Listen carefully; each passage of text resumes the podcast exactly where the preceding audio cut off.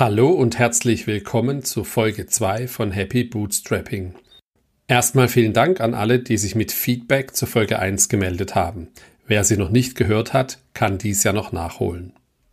In der heutigen Folge spreche ich mit Philipp Klöckler über seinen Podcast Werbemarktplatz Lollipod, den er gemeinsam mit Philipp Grote gegründet hat.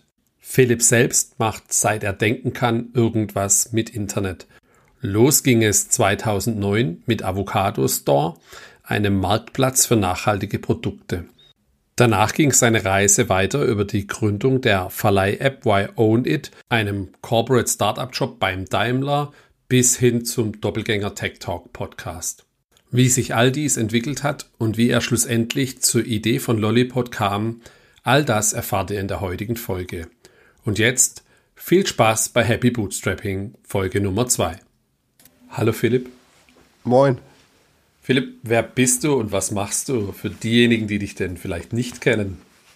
Ähm, ich bin Philipp Glöckler. Ich bin Podcast-Co-Host und Unternehmer und ja, habe die letzten 10, 15 Jahre irgendwas mit dem Internet gemacht. Mal als Mitgründer, mal als äh, ja, Festangestellter, mal als Berater und seit über zwei Jahren bin ich ein Teil des Doppelgänger Tech Talk Podcasts, ein Podcast über Aktien, Internet und sonstige Sachen, zweimal die Woche und habe vor sieben Monaten Lollipod gegründet. Das ist ein Marktplatz für Podcast-Werbung. Das war jetzt im Schnelldurchlauf das Leben des Philipp. cool, danke für den Einblick. Ähm, aber angefangen hat es ja damals mit Avocado Store, wenn es mich noch richtig äh, erinnert, richtig? Genau, davor gab es noch so kleine äh, Sachen, über die wir nicht reden müssen. richtig angefangen hat, hat es als, mit Avocado Store, das war so 2008, 2009. Da gab es einen Hamburger Unternehmer, der in die Idee und in mich geglaubt hat und äh, gemeinsam mit ihm habe ich einen Marktplatz für nachhaltige Klamotten gegründet. Ich war damals schon sehr interessiert an nachhaltiger Mode. Allerdings habe ich dann auch irgendwann zwei, drei Jahre später dieses ganze Nachhaltigkeit und Lohas schon kam mir fast aus den Ohren heraus, weil ich mich damit so viel beschäftigt hatte. Aber der Markt war einfach noch nicht da. Also das Thema war noch nicht so en vogue, wie es jetzt ist. Ähm, auch recycelt oder irgendwie äh, Produkte. Es gab, äh, es haben immer alle gesagt, ja, das ist ja eine ganz nette Idee, aber wirklich Konsum, also Konsumveränderungen gab es damals eigentlich noch nicht so wirklich. Nichtsdestotrotz ist es für mich immer noch heute eine der schönsten Adressen im Internet. Also auf avocadostore.de kann man sehr schöne Geschenke und Produkte für sich selbst kaufen. Und es wurde mit relativ wenig Geld gebaut, betrieben und hat wahrscheinlich im E-Commerce mit die besten KPIs, die man so haben kann. Nicht den meisten Umsatz, aber auf jeden Fall die geringste Retourenquote und die meisten wiederkehrenden Kundinnen und Kunden. Nachhaltigkeit ist sozusagen Programm. Nicht nur die Produkte, sondern das Produkt selber ist ein nachhaltiges Unternehmen. Ja, das muss man sehen, das muss jeder irgendwie, da, da muss jeder selbst die Meinung machen, aber man, wir haben auf jeden Fall damals schon überlegt, ob man im Checkout, wo man ja eigentlich alles optimiert, da, dadurch, dass es so schnell wie möglich durchgeht, um die Conversion zu verbessern, ob wir da nicht noch eine Frage stellen, ob man das Produkt wirklich braucht oder wirklich kaufen möchte. Und es, es war auf jeden Fall oder ist so, dass halt die, dass die Leute, die, die dort gelandet sind, schon ein anderes Bewusstsein haben ähm, als äh, die Leute, die über die Einkaufsstraße gehen oder irgendwie 20 Produkte bestellen, um 18 zurück zu verschicken. Und, und das Unternehmen war das damals dann auch schon komplett gebootstrapped? Also ähm, habt ihr das äh, aus euren Mitteln finanziert und dann aus dem Umsatz gewachsen? Oder hattet hm. ihr dort äh, Friends, Family and Fools dabei oder sogar Venture Capital? Ja, also es, es war so, dass es, äh, mein Partner hat es finanziert am Anfang. Ähm, dann kamen ein paar Investoren dazu, aber wir haben nie VC-Geld aufnehmen können oder aufgenommen.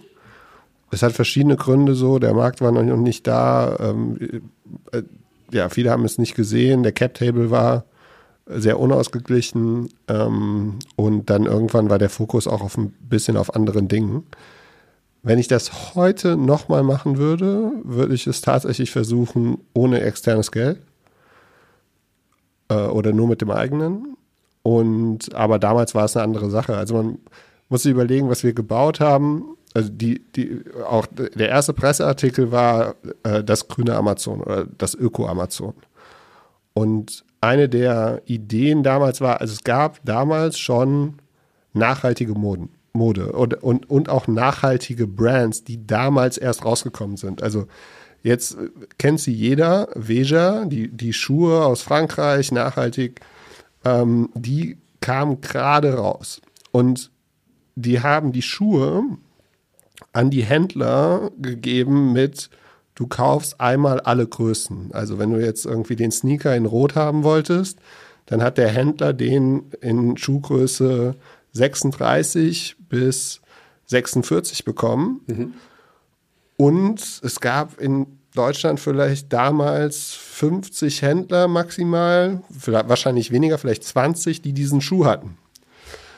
Aber wenn du dann deine Schuhgröße, ähm, ja, keine Ahnung, 44 brauchst, dann war es meistens in dem Shop, in dem du ihn kaufen wolltest, war er meistens ausverkauft. Und deswegen haben wir diese Buybox von Amazon, die haben wir eigentlich gebaut. Also Marktplatz, in dem sich die Buybox verändert, wenn sich die Größe oder irgendwelche Attribute verändert. Das ging damals, also damals hat Shopify gerade angefangen. Mit denen haben wir sehr viel so, waren wir im Austausch oder haben uns sehr viel abgeguckt, weil die halt auch Ruby on Rails entwickelt haben. Mhm. Aber alle Agenturen und alle Shop-Systeme, mit denen wir damals gesprochen haben, da hat sich einfach keiner getraut, einen Marktplatz zu bauen. Also mit dieser Buybox. Ja. Mhm. Und deswegen die, der, das erste Geld, also ich glaube, es waren damals irgendwie äh, 70.000 Euro Damals waren die Angel-Tickets ja auch noch viel kleiner. Also ich glaube, es waren 70.000 und dann irgendwann eine halbe Million oder sowas. Und sehr, sehr viel Geld ist am Anfang in die äh, Entwicklung gegangen. Mhm. Und ähm, ja, wir haben es halt, also wir, wir hatten, glaube ich, zwei, drei äh, ja, Entwickler, Freelance angestellt und ähm, ein junges Team mit Praktikanten, die dann daran gearbeitet haben. Und so ja, haben wir das damals gemacht. Heute würde ich vieles anders machen. Technisch gibt es wahrscheinlich jetzt auch die Möglichkeit, das einfach anders zu machen. Aber damals war es so, okay, wir, wir müssen jetzt hier tatsächlich ja, ein, ein Marktplatzsystem kaufen, was dann irgendwann witzigerweise auch ein Business wurde. Also es gab dann einen Marktplatzanbieter oder wir haben dann einen Marktplatz White Label gemacht für Triathlon und so. Also ähnlich auch, äh, und das ist eine ähnliche Entwicklung, wie es in, in Shopify eigentlich gemacht hat. Halt, die haben einen Snowboard-Shop mhm. gemacht und dann irgendwann, hey, das Shopsystem ist viel interessanter. Mhm. Und wir waren in der Hinsicht dann doch bootstrapped, weil wir haben dann auf einmal für, ich meine, 50.000 Euro oder sowas das Shopsystem lizenziert. Ähm, und davon konnten wir dann ähm, mit den Leuten gehen. Und generell, also das, das, und das finde ich eigentlich auch gut. Also es gab, es war eigentlich immer unterfinanziert und das hat dir immer dann irgendwelche kreativen Möglichkeiten gegeben und man musste immer kreativ bleiben, kreative Kooperationen machen, die dann sich vor allem im SEO auch ausgezahlt haben, ähm, eine Händlergebühr einführen, die dann auf einmal dazu, die, also, die dazu geführt haben, dass einige Händler rausgegangen sind, die anderen dafür bezahlt haben und weil sie bezahlt haben, sich mehr mit dem Produkt auseinandergesetzt haben und wir konnten eine Person, zwei Personen zahlen mit den Geldern dann, die wir eingenommen haben. Und so war es schon eigentlich immer ein bisschen Bootstrap, weil wir nie zu viel Geld hatten. Spannend. Jetzt ähm, habt ihr dann aber, seid ihr dann kein reines Softwareunternehmen geworden, das dann nur Marktplatzsoftware gemacht hat. Da sind ja dann später andere gekommen ähm, und haben daraus äh, ja, groß Venture Capital eingesammelt und B2B-Marktplatzsoftware oder ja, generell Marktplatzsoftware gebaut und diese im großen Stil dann vermarktet und gibt es ja auch heute noch, die Anbieter. Ähm, warum kam es dann bei euch nicht dazu? Weil ihr tatsächlich emotional dann an Avocado Store hinkt und das Geld dann nur Mittel zum Zweck war, was bei der Softwareentwicklung dann rauskam und bei der Lizenzierung? Ja, also wir wollten nie ein Software-Lizenz-Business eigentlich machen. Wir haben es halt gemacht, weil es passiert ist und hätte man, ja, man hätte damals mehr Fokus darauf setzen können, aber dann gab es andere Schauplätze, die interessanter waren. Okay. Und nach Avocado Store oder wie kam es dann für dich jetzt zu dem, zu dem Ende damit? Weil es klingt ja jetzt nach einem spannenden äh, Thema. Jetzt hast du schon angedeutet, das war damals seiner Zeit voraus. Ähm, ähm, ja, bei mir gab es verschiedene Punkte. Also zum einen habe ich mir dann irgendwann ausgerechnet, wie viel mir der von der Firma gehören und wie ich äh, äh, wie weit das irgendwie noch für mich weiter Sinn macht oder Spaß macht. Ähm, dann habe ich ja auch mit anderen Ideen gespielt und andere Sachen spannend gefunden. Und damals war ich halt wesentlich jünger und hätte wahrscheinlich eher anders gemacht. Also hätte wahrscheinlich eher nachverhandelt, hätte irgendwie gesagt, okay, das ist die Sache. Und ich bewundere auch Unternehmerinnen Unternehmer, die irgendwie seit zehn Jahren, 15 Jahren an einer Sache arbeiten. Also ich kenne dann so, so ein paar Beispiele, ohne Namen zu nennen, aber die damals schon das Thema gemacht haben, was sie jetzt machen. Und die vielleicht auch jetzt erst wirklich merken, so dass es auf das nächste Level geht. So, also äh, Ausdauer ist, glaube ich, ein Thema, das, das man oft vergisst, vor allem in dieser, äh, in der Zeit, in der es irgendwie sehr, äh, oder in den letzten Monaten oder Jahren, wo es sehr viel Geld in diesen äh, gab für verschiedene Ideen und, und Konzepte. So oft ist es auch einfach die Ausdauer, dass man die oder der Experte ist auf einem gewissen Thema und deswegen dort äh, ja einfach das beste Produkt bauen kann oder die beste Firma. Und ich hatte damals einfach nicht die Ausdauer. So, ich jetzt, also man könnte ja so ein bisschen spielen, was wäre, wenn. Ähm, ein Punkt wäre auf jeden Fall, ich hätte nachverhandelt und hätte gesagt, okay, mir gehört jetzt die Hälfte der Firma, dann ist es für mich interessanter. Äh, oder man kauft sie irgendwie komplett und, und macht es dann. Um, oder, oder, oder. Ähm, ich wollte die Welt danach noch mehr retten und halt äh, habe dann ein Produkt gebaut zum Leihen und Verleihen von Produkten, also so ein Airbnb für die Bohrmaschine und die Bücher des Nachbarn äh, und habe mich da komplett verhoben, ähm, habe alle Fehler gemacht, die man so als Gründer machen kann in jungen Jahren oder auch später ähm, und bin damit dann gegen die Wand gefahren ähm, und daraus ist dann mein nächster Job entstanden, dass ich bei einer Tochter von, von Daimler, bei Movil, ähm, viel machen durfte und mich da so ein bisschen ausgetobt habe und mal gesehen habe, was so die Corporate oder Corporate Startup Welt so bedeutet. Ähm, und habe das dann so mitgenommen und, und, und da viel gelernt und viel gesehen. Und sicherlich auch viele Fehler gemacht. Oder wie blickst, blickst du jetzt heute auf die Konzernzeit zurück? Lernt man da mehr Dinge, mit denen man äh, was anfangen kann? Oder lernt man da viele Dinge auch, ähm, wie man es besser nicht macht? Das ist ja auch eine Erfahrung. Ja, also da, das Aller, Allerschönste im Corporate Job ist, dass man für seine Fehler eigentlich nicht zahlen muss. Auf jeden Fall nicht selbst. So, du kann, man kann halt, je, je nachdem, welcher Position man ist und wie viel Freiheit hat, kann man halt sehr viel ausprobieren. Also ich durfte beispielsweise, habe ich gesagt, hey, mir gefällt das ganze BI-Thema hier nicht. Ähm, und das habe ich mir dann irgendwann genommen und durfte dann drei, vier äh, oder zwei, drei äh, Data Engineer einstellen und mit denen dann BI neu aufsetzen aufs Snowflake Tableau und so weiter. So, ähm, das war sündhaft teuer eigentlich für das, was es dann war. Das hätte man sonst so als äh, ja nicht gemacht. Und ja, jetzt im Nachhinein schaue ich da eigentlich ja, sehr gerne zurück. Ähm, aber im Vergleich zu Avocado Store gab es da halt immer, immer Kohle. So, mhm. da, da, da wurden halt, also, und das ist so das ist ein bisschen das Unterschied. Und was für mich so das, ähm, der, der größte Grund ist, warum, warum Corporate Startups nicht funktionieren, ist meines Erachtens die Motivation der Leute, die dort arbeiten. Weil in vielen von diesen, also viele von diesen Corporate Startups sind meines Erachtens einfach MBA-Programme für Angestellte oder der nächste Schritt, der nächste Karriereschritt. Und ich finde, Unternehmertum hat schon was mit Ausdauer zu tun und es braucht einfach fünf oder zehn oder 15 Jahre, um ein wirklich gutes Business zu bauen. Also alle Produkte, die wir jetzt sehen, die an der Börse sind oder auch nicht und die wir wirklich bewundern, da ist meistens, die sind nicht über Nacht berühmt geworden. So. Selbst ein Instagram hat nicht über Nacht den Milliarden-Exit gemacht, sondern die haben viele Sachen ausprobiert. Natürlich war das schnell, Aber die meisten, also die meisten Unternehmen, die ich bewundere, da macht irgendjemand das für zehn Jahre oder länger. So, und das hast du halt in diesen Corporate Startups nicht. Da geht jemand hin, das ist so ein bisschen wie irgendwie, du musst, du musst drei Jahre in China arbeiten, dann kriegst du hier die nächste Beförderung äh, im Automobilkonzern. Und so ähnlich war das meines Erachtens in den Corporate Startups jetzt in der Vergangenheit auch. Und dann hast du andere, die halt sagen, okay, ich bin den normalen Weg in das Trainee-Programm nicht reingekommen, deswegen versuche ich jetzt hier rüber, weil dann werde ich schon auf das Firmenportal freigeschaltet und kann mir hier den nächsten Job suchen. Und dann hast du ein Unternehmen, in dem eigentlich jeder arbeitet, nur um den nächsten Job zu machen. Ja, aber, aber ähnliche Probleme hast du wahrscheinlich in Startups auch, die einfach nur ESOP sammeln, um, um dann irgendwie den, äh, zu schauen, okay, kriege ich hier den großen Exit oder in, dem nächsten, in der nächsten Sache.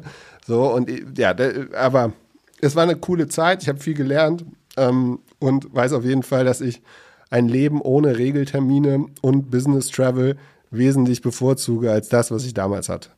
Okay, das ist ein schönes Fazit.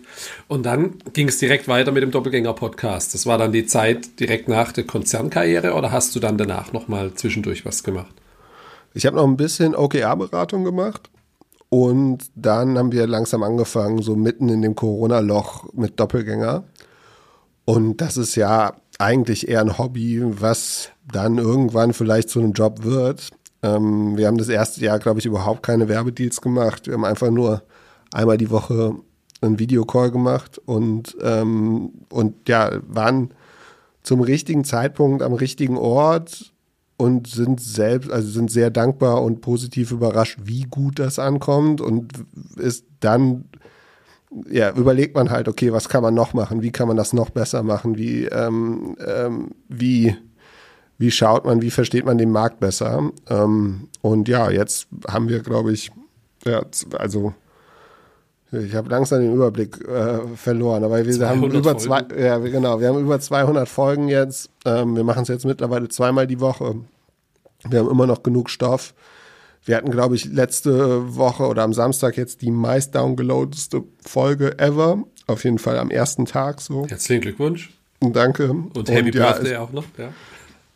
Ja, it, uh, too good to be true. Also, ähm, aber es ist tatsächlich so und es macht tierisch Spaß ähm, und ich glaube, man merkt auch so, wie wir uns entwickeln und äh, wie sich der Markt entwickelt. Das ist ja auch, ähm, ist ja auch ganz schön, jetzt irgendwie nicht die besten Zeiten zu erleben und irgendwie andere zu sein. Am Anfang war es ja wirklich so, ja, äh, die Aktien jeden Tag, jeden Tag geht's ab, geht's ab, geht's ab. Jetzt haben wir halt andere Sachen, auch Themen, über die ich irgendwie nicht mehr so viel Lust habe zu reden. Also Elon und Kanye ähm, muss jetzt nicht irgendwie in jeder Folge sein, aber es ist halt ultra interessant und es macht unheimlich viele Türen auf. Ähm, wir sehen sehr viel, wir hören sehr viel, wir lesen sehr viel und ähm, haben eine richtige Community. Also ich glaube, wir könnten den Podcast morgen aufgeben, aber unsere Discord-Community würde weiterleben.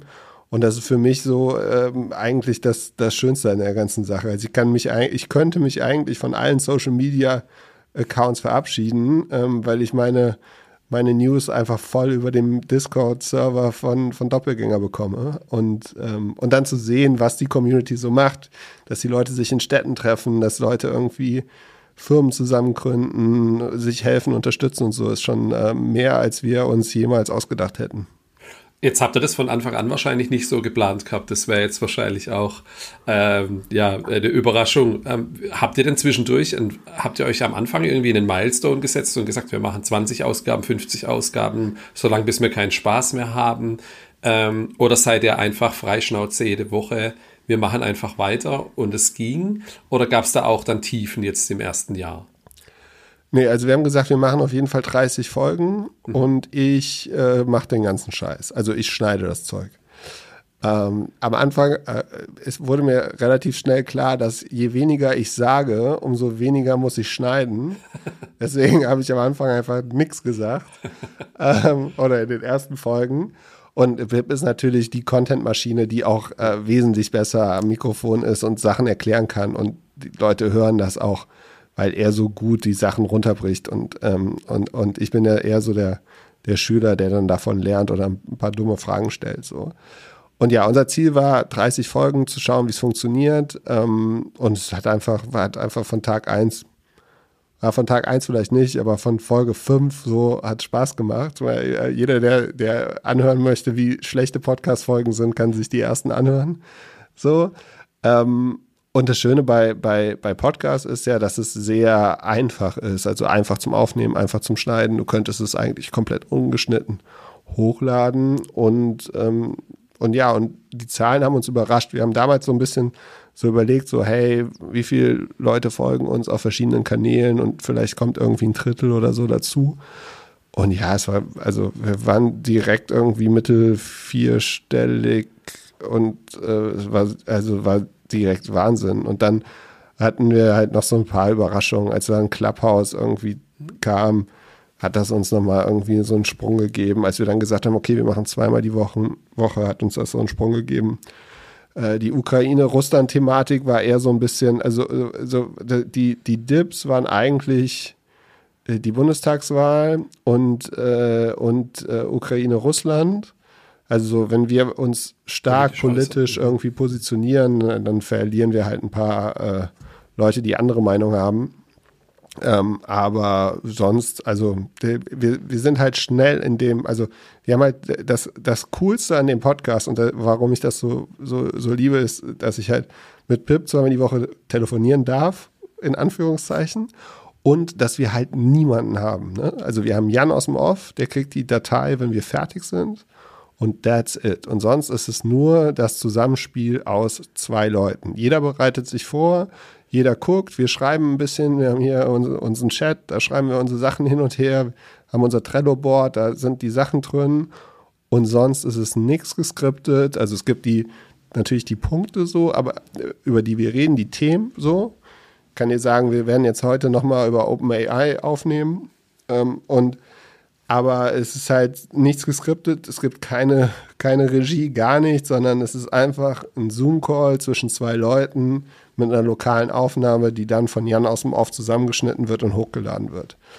Und das ist halt ein super angenehmes Zusammenarbeiten oder Hobby. Ähm, und das hören dann halt irgendwie so viele Leute, dass man mittlerweile äh, in der Öffentlichkeit an der Stimme erkannt wird. Perfekt. Dann ist ja alles optimal gelaufen, bisher zumindest. Und ähm, wie ist so die Vorbereitungszeit, hast du jetzt gerade erwähnt? Also wie viel Zeit steckst du denn dann tatsächlich in die zwei Folgen pro Woche? Das ist, wird ja jetzt nicht nur die Aufnahmezeit sein, die wahrscheinlich mhm. dann als auch mal zwei Stunden ist und dann wird es runtergekürzt von dem Jan. Ähm, wie viel Vorbereitung steckt da drin? Mhm, also man kann eigentlich sagen, dass man für einen Podcast, also solange der Podcast ist, brauchst du dreimal so lange vorne und dreimal so lange hinten. Und dann kannst du es so ein bisschen optimieren. Und dann, also es würde bedeuten, wir nehmen zwei Stunden auf, das heißt sechs Stunden Vorbereitung. Es variiert natürlich so. Ähm, manchmal, je nachdem, wenn Pip sehr tief in ein Thema reingeht, dann sitzt er da auch länger. Oder wenn er sehr viele Earnings-Sachen vorbereitet, ähm, und manchmal sitzen wir so, da, dann ist das wie so ein Computerspiel. Dann findet man das, findet man das, dann kriegt man es gar nicht mehr hin. Und dann kommt natürlich andere Sachen, das äh, in die Quere von irgendwelchen Meetings, irgendwelchen wichtigen Sachen, äh, dass man dann nicht so viel Vorbereitung hat. Aber es ist so zwischen zwei, vier bis sechs Stunden pro Folge schon, schon irgendwie angedacht. Und man ist auch meistens nicht zufrieden, wenn man irgendwie merkt, okay, das haben wir jetzt, ähm, also da hätte man mehr machen müssen. Also jetzt zum Beispiel diese OpenAI-Nummer, also letzte Woche kam ja hier Chat.openAI und damit habe ich halt ein bisschen rumgespielt. Was mich jetzt halt ärgert bei der Folge am Samstag ist, dass ich nicht richtig in der Lage war, irgendwie die Geschichte von OpenAI zu erzählen. Das wird halt jetzt äh, in der nächsten Folge dann kommen. So, und so ist, man kann halt immer irgendwie, man könnte tausend Sachen immer noch mehr machen, noch mehr schauen. Ähm, und ja, das äh, macht ja auch Spaß. Also, ähm, aber ja, es ist auf jeden Fall, ein Podcast ist nicht einfach nur labern und das war's. Und du musst es auch, also die Produktion ist das eine, äh, die Vorbereitung ist das andere. Und wenn du einen Interview-Podcast machst, dann geht auch noch sehr, sehr viel in die ganze Terminfindung. Wann, wann, wann funktioniert das, wann passt das? Cool. Und jetzt hattest du dann während dem Doppelgänger-Podcast die Idee zu einer, äh, zu einem äh, ja, neuen Startup, das nannte sich YoCast. Wie kam es dazu? Einfach aus dem Need ähm, von Doppelgänger heraus, weil du nicht zufrieden warst mit den ja, bestehenden Aufnahmemethoden Möglichkeiten? Ja, jein. Also es war die Idee von Yocast hatte ich, bevor ich mit Doppelgänger angefangen habe oder bevor wir mit Doppelgänger anfangen. Es war so ein bisschen auch so der, nochmal der Pitch. Ich habe ja an Pip mehr, mehrere Wochen oder Monate gearbeitet, dass er dann endlich okay gesagt hat und angefangen hat. Und die Idee war so ein bisschen zu sehen, okay, wie, wie nehmen denn die damals populären Podcasts auf? Und dann, es gab so eine, eine Story mal von Olli, Olli Schulz, wie er im Auto aufnimmt, am Telefon telefoniert und parallel ein iPad neben sich stehen hat, das ein Mikrofon angeschlossen hat. Weil es halt diese Art des Double Enders macht. Also das, was wir auch machen mit lokal aufnehmen und ein Zoom-Call. Mhm. Und das wollte ich halt einfach in einer App haben. Und ähm, habe das damals mit einem befreundeten Entwickler gebaut und gegründet. Und wir, ähm, ja, aber es war immer, also äh, keiner fand die Idee so super geil wie ich. Also wir, wir, hätten eine Runde machen können. Wir haben eine Förderung bekommen. Ähm, wir haben uns echt viel damit auseinandergesetzt, auch viel getestet. Ähm, es gab auch so positive Geschichten dann, dass Zoom ihr eigenes SDK eröffnet hat und wir waren mit einer der ersten Entwickler, die, die damit gearbeitet haben. Und Zoom ist einfach, sind einfach die Besten, die Videocall machen. Also wir nutzen ja jetzt ein Tool, was ähnlich ist im Browser. Und da merkst du schon den Unterschied, dass es nicht so flüssig läuft wie Zoom im Videocall.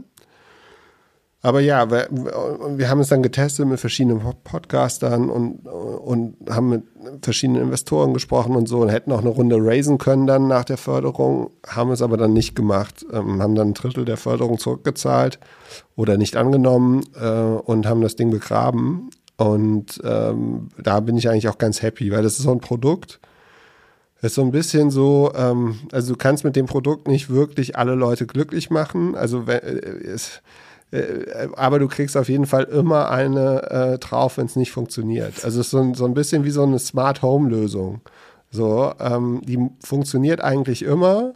So, aber irgendwann ist irgendwie aus dem WLAN abgeschlossen oder es funktioniert nicht oder es gibt einen Fehlalarm oder was auch immer. Und dann sind die Kunden auf jeden Fall nicht zufrieden. Und jetzt als Podcast, da muss ich auch ehrlich sagen, so dieses mobile Ding, das war vor Corona, also die Idee entstand vor Corona. Ähm, da hat man so gesagt, okay, wenn jetzt irgendwie Olli Schulz auf Tour geht, dann kann er von überall aufnehmen. Und wir arbeiten ja die ganze Zeit mit unserem Telefon und äh, Mobile First und so weiter. Ähm, jetzt habe ich hier mein schönes Setup mit der Kamera, mit dem, an dem großen Bildschirm und so und genieße das und bin ganz froh, dass es nicht mehr alles nur auf der App ist. Und es wäre halt ein, ja, und irgendwann wäre es halt einfach nur ein, ein, ein ja, ein Mobile-App-Produkt geworden, dass man dann irgendwie mit Mobile Advertising vollballer, also die Kunden akquirieren muss und so. Und es war dann nicht mehr, nicht mehr so das Thema. Und so als das dann zu Ende war, hatte ich dann die Idee von, von Lollipod ähm, als Marktplatz für Podcast-Werbung, weil das habe ich halt als Podcaster damals irgendwie 20, 30.000 Hörer, ähm, habe ich halt immer gemerkt, wie das von allen Seiten irgendwie schwierig war. Und, und das halt sehr viel, äh, immer wenn ich sehe, es wird sehr viel mit E-Mails und mit irgendwelchen Tabellen gearbeitet, dann schüttelt es mich richtig und ich denke so, ah, da, dafür muss es doch eine bessere Lösung geben. Äh, und das habe ich dann mit jemand anders gemeinsam gestartet. Ähm, auch ein Bekannter von mir, Philipp Grote, der sehr viel Produkt gemacht hat in der Vergangenheit. Würde sagen, er ist auf jeden Fall der bessere Produktmensch als ich. Und vor allem hat er sehr, sehr viel Werbung gebucht. Also so für große Marken, Kampagnen über Facebook und so weiter und Google. Und ähm, dafür haben wir halt dann das perfekte Produkt gebaut. Also äh, wir bauen ja nichts anderes als einen Ad-Manager für Podcast-Werbung. Mhm. Ähm, und, äh, und er baut sie. Und die Idee damals war, okay, wir bauen einen Pro Prototypen und dann raisen wir Geld. Und ich habe dann irgendwann die Präsentation gebaut und das haben wir auch gemacht, angefangen mit, mit Shopify und so und halt Fake it till you make it. Mhm. Und dann baue ich die, also er baut das Produkt und ich baue die Präsentation und das Pitch Deck für die neue Firma. Und irgendwann kommt er zu mir, also in der Zwischenzeit äh, verbinde ich ihn mit ein paar Kontakten von mir bezüglich No-Code. Aber eher so nach dem, nach der, ähm, der Gedanke so, okay, wenn wir eine Finanzierungsrunde machen, dann können wir vielleicht mit denen zusammenarbeiten, um dann den nächsten Schritt zu machen. Und irgendwann sitzen wir zusammen und er sagt so, Alter, das mit diesen ganzen No-Code-Tools, das ist so crazy. Ich baue das Ding jetzt einfach selbst. Und das hat er dann tatsächlich gemacht. Und das, das neue Produkt ist halt ads.lollipop.de. Und das hat er komplett mit No-Code-Tools als Nicht-Entwickler gebaut. Also als guter Produktmensch, der natürlich ein, ein Verständnis hat für Entwicklung. Äh, aber wir konnten halt einfach alles selbst bauen. Ähm, und das ist halt Wahnsinn. Deswegen haben wir bis jetzt kein externes Geld. Wir haben jetzt irgendwie, sind seit äh, sieben Monaten live, wenn das morgen jetzt veröffentlichen, haben 100 Shows jetzt schon, 100 Podcast-Shows auf der Plattform, über drei Millionen Reach pro Woche so. Also du kannst bei uns drei Millionen. Reach, drei, über drei Millionen. Ja, nicht vermitteln, aber mhm. wenn du, wenn du, wenn du sagst, du willst heute, also diese mhm. Woche maximal viele Leute okay. über Lollipop erreichen, können wir dir, können wir dich zu drei Millionen Leuten ausspielen. Okay. Und alles mit zwei Leuten. Das ist natürlich verrückt, ja. Und, äh, und kein Entwickler, gar nichts. So. Und das ist halt geil. Wir kommen irgendwann natürlich so an unsere Limits. Aber wir haben die Zeit unseres Lebens, weil wir halt alles selbst machen. Es lebt halt nur, es ist halt ähnlich einfach wie der Doppelgänger-Podcast. Und es sind halt zwei Leute, die halt das meiste über irgendwie einen Chat regeln können und haben halt keine Regeltermine, kein Business Travel ähm, und natürlich auch keine, keine Fünf-Sterne-Luxushotel-Perks und so äh, und Businessflüge. Äh, äh, aber ja, genießen es halt, dass wir alles selbst organisieren können, selbst machen können und vor allem selbst ausprobieren können. Und ja auch niemand Rechenschaft ablegen müsst wahrscheinlich. Ne? Wenn genau. du jetzt Investoren schon hättest, dann müsstest du alle drei Monate hier deine KPIs übermitteln und dafür gerade stehen. Und wenn du was Neues ausprobieren möchtest, dir die Freigabe holen. Ähm, ist es denn äh, die Idee zu Lollipop? Kam die denn ähm, äh, als Host von Doppelgänger und die Schwierigkeit, die Werbung dafür zu verwalten und zu verbuchen? Oder hattest du während Yocast äh, so viele Kontakte, die gesagt haben, naja, das mit der Aufnahme ist nicht so das Problem. Aber hey, die Werbung, das wäre doch cool, wenn das so gehen würde wie bei, wie bei Google Ads zum Beispiel. Wie kam das? Ja, dazu? die, also es gab beides so ein bisschen. Also das, der Hauptpunkt war so, also ich wollte beispielsweise Werbung mal für Doppelgänger buchen. Weil wir gedacht haben, hey, das könnte als Arbitragemodell eigentlich spannend sein, wenn wir in einem anderen Podcast Werbung genau. für euren Podcast schalten. Genau. Okay. Und dann, dann habe ich bei, also dann habe ich bei einer professionellen Seite ohne jetzt Namen zu nennen, habe ich angefragt und dann habe ich eine Tabelle bekommen vor, oder eine, eine, ein Word-Dokument mit einer Auflistung von 15 Podcasts, bei denen ich werben könnte. Und dann ich, bin ich fast vom Stuhl gefallen, weil ich gedacht habe, dass die so ein Produkt hätten, wie Lollipop es jetzt ist. Mhm. Das war ein Punkt. Und dann gab es noch so ein paar andere Punkte. Ähm, auch so ein bisschen der Frust, dass wir so wenig Podcast-Werbung bis jetzt bei uns im eigenen Podcast hatten. Ich hätte irgendwie gedacht, so, hey, das also würde viel einfacher, viel besser funktionieren. Also die Zusammenarbeit mit oder oder so alles eigentlich. Ähm, und dann gab es gab tatsächlich eine eine Person, die irgendwie meinte, so bei bei der bei dem als ich mit über Yocast mit vielen Leuten gesprochen habe, der so meinte, hey, Podcast, ähm, schauen wir uns an, der Markt, aber am spannendsten ist einfach der, der Ad-Markt im Podcast-Bereich. Und äh, deswegen kam das dann so ein bisschen, kam das alles so zusammen. Aber es so, ja, ich glaube halt, man muss sich halt viel mit der Materie aussetzen und wir haben halt jetzt äh, da ein Competitive Advantage einfach, weil ich halt jetzt seit zwei Jahren Podcast mache und mich viel damit auseinandergesetzt habe. Und du auch viele Kontakte wahrscheinlich bekommst. Dann, ich erinnere mich, ihr hattet irgendwann in der Doppelgänger-Folge auch drüber gesprochen, wegen Cap Table und Pitch Deck und ob du hast, glaube ich, den Pip geneckt, warum er nicht investiert oder er hat dich geneckt, ich weiß nicht mehr genau. Ähm, jetzt, dann hast du irgendwann später mal gesagt, es ist jetzt aktuell kein Venture Case für euch. Ähm, siehst du das mittlerweile dann als Vorteil, dann auch, dass Ja. das eben ein Bootstrapped-Unternehmen ist, ihr, wie du schon beschrieben hast, dann sehr viel selber entscheiden und machen könnt und du dann eben ja frei von Terminen und äh, Druck bist? Na, der Druck ist schon da. So. Ähm, und ich finde den Druck auch gut. Also es gibt auch viele positive Sachen, die du hast, wenn du irgendwie Geld von extern nimmst. So. Ich glaube, es ist super, monatlich reporten zu müssen oder so. Ähm, aber äh, ich, ja, ich bin wahrscheinlich nicht so, also ich habe es ja bis jetzt noch nie geschafft, richtig VC-Geld aufzunehmen. Und vielleicht ist es auch einfach nur eine Ausrede von mir, die halt sagt, so, äh, bevor ich es nicht richtig mache, mache ich es lieber gar nicht. Ähm, jetzt, äh, ich kann nur von, von, von uns reden, also wir sind halt zwei Gründer, uns gehört die Firma 50-50 und unser Ziel ist irgendwie einen siebenstelligen GMV nächstes Jahr zu machen. Und das bedeutet nach anderthalb Jahren. Und wenn man das hat, ist das, könnte das, glaube ich, schon ein VC-Case sein. Aber warum? Also wieso soll ich mich jetzt irgendwie, also wieso soll ich äh, mein Leben oder das Produkt oder die, die, das Unternehmen würde nicht wesentlich besser, es würde maximal irgendwie komplexer werden. Und ich mag halt mit wenig versuchen, etwas aufzubauen. Ich glaube, das ist uns wichtiger als irgendwelche Leute, die uns reinreden oder die irgendwelche anderen Ideen haben. Also ich finde, es ist wesentlich interessanter, irgendwie mit 50.000 Euro auf dem Konto zu überlegen, okay, wie schaffen wir damit irgendwie siebenstellig, als mit 500.000 oder 5 Millionen.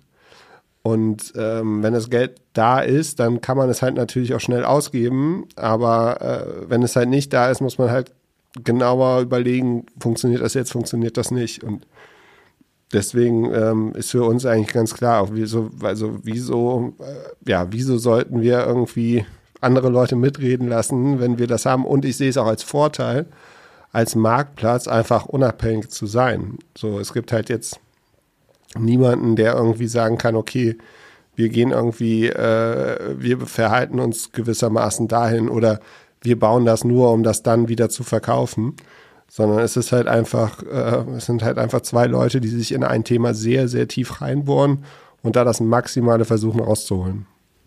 Wenn du mit zwei Leuten das Siebenstellige schaffst, das wäre ja tatsächlich wirklich mega genial, ähm, musst du dann vierwöchentlich an den PIP reporten und er macht so ein bisschen die Kontrolle, dass der Druck dann da ist oder ähm, wie ist da das Verhältnis? Nö, wir machen nur, also äh, der andere heißt auch Philipp. Ja. Ähm, also Philipp Grote und ich, wir machen uns den Druck gegenseitig. Das heißt, du bekommst dann von der Gegenseite im Podcast nur das Unwanted Consulting, das es als mal äh, Genau. öffentlich gibt, ja. Genau. Okay, und jetzt ähm, konzentriert ihr euch dann erstmal auf den, auf den Dachmarkt oder Deutschland speziell? Oder habt ihr auch vor, das zu internationalisieren? Du hast jetzt gerade, wir hatten es gerade kurz über Venture Capital, das, die Gefahr besteht ja natürlich, dass jemand sieht, dass ihr damit Erfolg habt und er nimmt dann das Geld in die Hand und ja, macht sowas dann gleich international. Ja, soll er gerne machen. Ähm, wir kommen später. äh, ja, mal gucken. Ich will, wir machen jetzt erstmal Deutschland oder den deutschsprachigen Raum und schauen dann. Ähm, das ist ja so ein bisschen, glaube, zu schnell zu internationalisieren ist auch auf Focus, also oder es nimmt irgendwie die Konzentration weg. Es geht ja jetzt erstmal darum, einen gut funktionierenden Marktplatz zu haben und dann zu schauen, wie man das verbessern kann. Wie viele Podcasts gibt es denn in Deutschland, für die die Nutzung von Lollipod relevant wäre? Was schätzt du? Gute Frage. Ähm, das weiß ich gar nicht. Also äh, das Krasse ist, also es gab ja letzte Woche jetzt dieses ähm, Spotify Raps und dann teilt ja jeder seinen Screenshot so. Und da gab es ja ein paar Podcasts, die gesagt haben, hey, wir gehören zu der 1% meistgehörtesten Podcasts irgendwie. Was man nicht vergessen darf, der 1% meistgehörteste Podcast bedeutet, man hat irgendwie 4.000 oder 5.000 Downloads pro Folge. Also, oder in sieben Tagen. So, das ist gar nicht mal so viel. Wir arbeiten mit allen Podcasts zusammen, die unter, nee, die ab 500 ähm, Downloads haben, so. Und davon gibt es wahrscheinlich irgendwie zweistellige Tausends. So, ähm, ich würde mir wünschen, wenn wir nächstes Jahr vielleicht drei bis 500 haben, so. und bin schon happy. Also wir haben jetzt auf jeden Fall schon fünf, äh, also schon, schon 100 und von denen auch einige echt viel, viele Downloads haben so. Damit kann man schon arbeiten und, äh, und wir bauen natürlich auch noch andere Produkte ähm, dazu und mal schauen. Also ich kann dir nicht sagen, wo wir mhm. in, einem, in einem Jahr oder so stehen. Äh, ja. Das ist, die, das ist die Konzernfrage jetzt. Wo ja, der, sehen der, Sie sich also, in drei bis fünf Jahren? Ja, genau. Keine Ahnung. Hoffentlich immer noch hier. Ja. Ähm, und wie vermarktet man denn an Podcastern? Also wie kommt ihr denn an die ran? Oder passiert das hauptsächlich über äh, Mund zu Mund, äh, weil die euch weiterempfehlen? Reicht dazu der Doppelgänger-Podcast alleine aus, dass du all, alle vier Wochen da mal einen, einen Update gibst dann und dann werden die auf euch aufmerksam? Oder wie funktioniert sowas? Also der Doppelgänger-Podcast hat auf jeden Fall geholfen, so. Aber es kann auch ein bisschen Fluch sein, weil dann einige Advertiser auch nur auf die Plattform kommen, um bei uns, uns zu werben. Ähm, sonst mittlerweile ist es jetzt so, dass wir halt auch empfohlen werden. Also wir reden halt eigentlich mit allen im Markt. Äh, aber wenn jetzt irgendwie ein Podcast über uns Geld verdient, dann erzählt das der Podcast auch dem anderen Podcast und dann entstehen irgendwie Sachen so und ja, viel, viel entsteht jetzt einfach durch Empfehlungen oder Ansprache oder Intros und irgendwie äh, im Hintergrund. Und das ist eigentlich auch ganz schön. Und wir sind auch jetzt nicht so, also der Markt, äh, was man halt auch sagen muss, ist so, man merkt auf jeden Fall, dass das Budget für Podcast-Werbung eher ein bisschen runtergedreht worden ist in den letzten Monaten. Mhm. Und deswegen ist es, äh, und das sehen wir halt als, als Opportunity, weil zum einen sind halt Top-Podcasts nicht ausgebucht ähm, und zum anderen haben halt die, die damit gearbeitet haben, äh, also muss, muss man sich halt jetzt auf irgendwelche andere, andere Sachen einstellen, so ein bisschen umstrukturieren, ein bisschen gucken und so. Und wir sind halt mega lean und können halt Sachen ausprobieren und schauen. Ähm, und ähm, ja, experimentieren viel. Und ja, das, also wenn man selbst einen Podcast hat, der ein bisschen gehört wird, dann hat man auf jeden Fall auch die Möglichkeit, darüber hm, ein bisschen zu experimentieren. Ähm, aber ja, jetzt, kommen, jetzt kommt irgendwie mehr von der Seite und mehr von direkten Ansprachen. Bist du dann so ein bisschen unterwegs in Richtung, ich nenne es mal Personal VC? Ich weiß nicht, ob es den Begriff okay. so gibt, aber jetzt hast du den Podcast dann machst du Lollipop, dann machst du ja auch Vorträge mittlerweile auf Konferenzen und erzählst, wie du dein Unternehmen aufbaust. Das hilft, denke ich, wieder dem Unternehmen. Dann bist du in anderen Podcasts zu Gast, auch danke dafür. Ähm, ist das so ein Stück weit auch beabsichtigte Strategie oder hast du vor, dem Portfolio auch noch mehr Sachen hinzuzufügen? Oder muss das schon alles um Lollipop äh, herum dann sein? Ja, es muss alles um Doppelgänger Lollipop sein. Also mhm. es gibt eigentlich nur, es gibt mich privat, es gibt Lollipop und es gibt Doppelgänger. Mhm. Und die drei Sachen bespiele ich eigentlich oder versuche ich so zu managen, dass es irgendwie gut funktioniert. Und das andere versuche ich irgendwie aufs Minimale runterzuschrauben. Ähm, und ähm, ja, aber ich würde jetzt nicht, äh, also wenn ich mich so links und rechts umschaue, finde ich, viele Leute machen viel zu viel. So, und ich bin eher der Meinung, ich würde eher lieber weniger und dann konzentrierter machen. Mhm. Und auch, ich weiß nicht, ob du das mit Personal VC oder so meintest, aber ich habe jetzt nicht irgendwie die Ambition, irgendwie ein Super Angel zu werden oder mhm. sowas. Also, oder irgendwie einen, einen, eigenen Fonds oder irgendwas aufzumachen. So, ich genieße, wie es aktuell ist. Ich will davon mehr machen, ohne irgendwie zu viel zu machen und dann schauen, wo die Reise so hingeht. Aktuell macht es, macht es Spaß und ich arbeite mit Leuten, die ich sehr schätze und das soll einfach so weiterbleiben. Und ich muss vor allem wenig irgendwie Regeltermine und Business Travel machen. Hm. Das heißt jetzt, wenn morgen Amazon anrufen würde und sagen, hey, wir suchen hier einen VP für äh, Slow Fashion Europe, hast du nicht Lust, das zu machen? Dann würdest du definitiv da das verneinen? Ja, das würde, würde ich überhaupt nicht packen. Hm. Also würde gar nicht, würde gar nicht funktionieren. So. Aber ja, mir ist schon bewusst, dass es irgendwann vielleicht wieder so einen Fall geben wird, dass halt, dass, äh, also ja, mein Glück im, bis jetzt im Leben war immer so, dass sich irgendwelche Sachen aufgetan haben. Also ich habe auch immer viel gemacht und meistens mehr gemacht, als es irgendwie vorne nach vorne rausgeht. Also ich mag ja auch so ein bisschen das Image des, ah, passiert halt so, so des, des dummen Schülers, aber im, im, also viele, da, viele von den Sachen sind auch schon echt gut überlegt und ähm,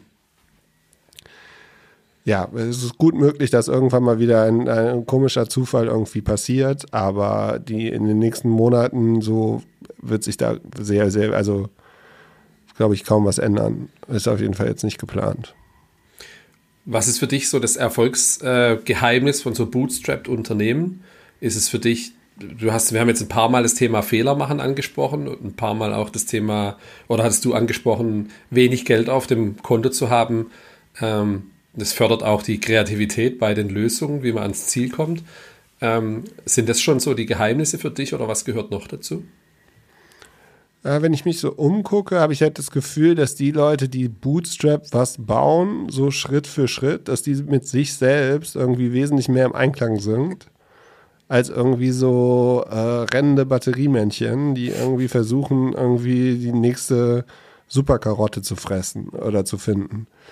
Und das gefällt mir halt einfach an dem. Also sehr unaufgeregt, konzentriert an einer Sache arbeiten, zu schauen, irgendwie alle Zahlen im Griff zu haben, alle Prozesse im Griff zu haben. Ähm, und halt einfach Schritt für Schritt zu merken, okay, das in die richtige Richtung, das in die falsche Richtung und hier müssen wir mehr machen, hier müssen wir weniger machen. Und ich finde das als Unternehmertum wesentlich interessanter oder attraktiver als irgendwie die nächste, das nächste Unicorn irgendwie durchs, durchs Land treiben. So, und das ist auch mehr mein Style und mehr mein, äh, ja, äh, mein Weg, wie ich arbeiten und leben möchte. Und deswegen sehe ich das halt interessant. Also, ja, und, und, und ich beobachte, also finde das viel, viel ja, spannender als irgendwie Unternehmer, die, ja, die halt einfach wesentlich oder super Charisma. Also wenn ich so, so einen Adam Newman oder so sehe, so hier WeWork und jetzt macht er irgendwie was mit Immobilien und so und steht dann auf der Bühne und das hier und We Create und wir sind eine Community und fliegt da mit seinem Privatjet irgendwie zum Surfen, so, das äh, schaue ich mir gerne als Film an, aber es ist halt einfach nicht mein Leben, so und ähm, da finde ich halt dieses schaffe, schaffe Häuslebau als, als Unternehmer oder als kleiner Unternehmer in einem kleinen Umkreis, so mit einem kleinen Kreis, viel, viel spannender. Ähm, und glaube, da entwickelt sich jetzt auch wahnsinnig viel. Also ich, ich glaube jetzt, wir haben, glaube die, die nächsten 12, 24 Monate werden Wahnsinn. Weil wir haben zum einen diese No-Code-Tools, mhm. dann haben wir jetzt diese AI-Sachen so und es werden jetzt einfach mega krasse Sachen gebaut werden von Leuten oder von wen, super wenigen Leuten. Also, dass halt irgendwie zwei, vier, sechs Leute was bespielen können, was vor fünf Jahren noch irgendwie eine Armee von 100 oder 500 oder 1000 Leuten waren. Mhm. Und da dabei zu sein, ist, glaube ich, mega spannend. Und das ist jetzt so der, der Punkt. Also ich glaube, dass dieses ganze Bootstrapped und irgendwie im Kleinen, dass das gerade erst am Anfang ist, weil wir jetzt erst die wirklichen Tools haben, die uns ermöglichen, da richtig krasse Sachen zu machen. Hm. Sodass die VC-finanzierten Unternehmen keinen Vorteil haben. Cooles Statement ja. zum Schluss. Eine letzte Frage habe ich noch. Wenn du in die Vergangenheit reisen könntest, ähm, würdest du A, das machen wollen und deinem jüngeren Ich was empfehlen wollen? Würdest du alles genauso machen oder würdest du dir einen bestimmten Zeitpunkt raussuchen und sagen, mach das nicht oder mach das? Boah, eine leichte Frage zum Abschluss. Ja. Ähm, boah, ich würde schon fast alles genauso machen wie, wie jetzt. Äh, ich hätte hier und da vielleicht anders verhandelt. Ähm, wobei ich manchmal auch zurückblicke, wie gut andere, ein paar Sachen davon geklappt haben. Äh, und ich, ja, manchmal bin ich am überlegen, was passiert wäre, wenn ich in Amerika studiert hätte. Aber who knows? Ich bin sehr happy mit meinem Leben, so wie es ist. Deswegen äh, ist es relativ einfach zu sagen, so einfach so weitermachen und äh, Fehler macht man sowieso. Also ich glaube, selbst wenn du irgendwie einen Fehler äh, nicht gemacht oder wenn ich einen Fehler nicht gemacht hätte, hätte ich wahrscheinlich einen anderen Fehler gemacht und es äh, passiert, wie es passiert so. Äh, also äh, alles, alles richtig bis jetzt. Klasse. Danke Wunderbar. dir. Vielen Dank ich bin für gespannt, das was du Gespräch. draus machst. Ja, dir einen schönen Tag noch. Danke. Ciao. So, das war auch schon Folge 2 von Happy Bootstrapping. Vielen Dank, dass du es bis hierhin geschafft hast. Schick mir doch gerne Feedback per E-Mail an hallo at happy-bootstrapping.de oder bewerte den Podcast auf der Plattform deiner Wahl. Folge 3 erscheint am nächsten Dienstag. Hierzu hatte ich Sumit Kumar von parkett.com interviewt. Sumit hat eine sehr beeindruckende und inspirierende Geschichte zu erzählen, wie es dazu kam, dass er Parkett heute Vollzeit macht und welche Höhen und Tiefen er hierbei durchlebt hat, erfahrt ihr nächsten Dienstag. Bis bald!